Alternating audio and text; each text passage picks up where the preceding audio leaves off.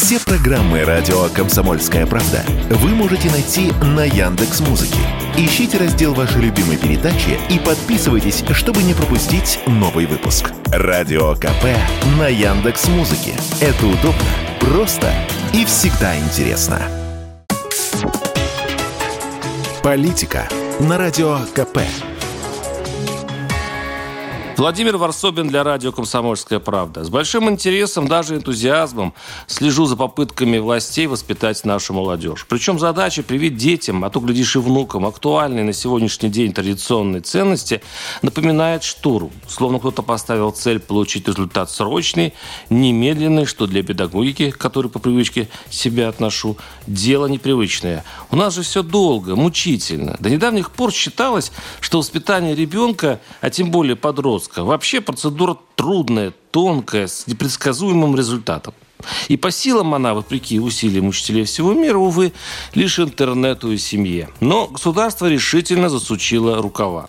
С осени в школах идут уроки, разговоры о главном. По классам ходят святые отцы. Учителя, которые не халтурят, поднимают флаг. Вот-вот обновят учебники истории, поговаривают, что к разговорам о ценностях скоро привлекут и нас, родителей. И вот вчера на заседании Комитета Госдумы по науке и высшему образованию презентовали новый учебный курс «Основы российской государственности». Новая идея такова. Уже с сентября все студенты страны будут проходить специальный предмет о ценностях российской цивилизации. Курс состоит из пяти блоков. Что такое Россия? Российское государство цивилизация, российское мировоззрение и ценности российской цивилизации, политическое устройство России, вызовы будущего и развития страны. Одна из главных идей курса Россия является отдельной цивилизацией со следующим списком ценностей. Многообразие, согласие, суверенность, доверие, созидание, первопроходчество с опорой на консерватизм и русский космизм. Тут студентам я не завидую, ведь все, к чему пристегивается слово космизм,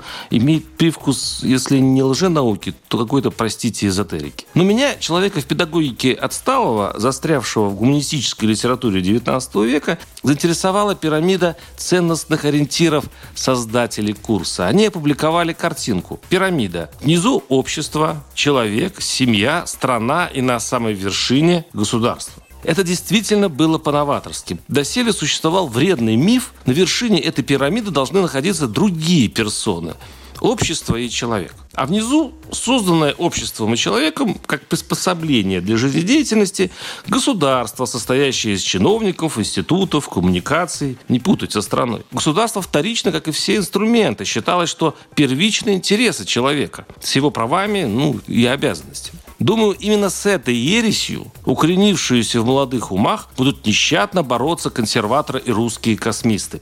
С потребительским отношением к жизни, бездуховностью и космополитизмом. К тому же этот учебный курс склонен к собственному саморазвитию. Консерваторы его продолжают улучшать. Например, первый зампред профильного комитета Госдумы, коммунист Олег Смолин, пожаловался, что в перечне ценностей не нашел свободу и справедливость. Но в Министерстве образования неуверенно пообещали, мол, ну а как без них? А мне, как отцу студенток, будет очень интересно потом спросить у дочек, ну как курс узнали что-то полезное. Я их преподавателю, который сейчас проходит подготовку к российской государственности, дам небольшой совет. Если вы действительно обрели окончательное знание, что такое Россия, а тем более, что есть российское мировоззрение и ценности российской цивилизации, прошу, будьте осторожны. Как бывший препод советую учить только тому, во что сами верите. Потому что у студентов на то, что вызубрено, но не понято, зверский нюх. Фальш не терпят, могут и насмех поднять.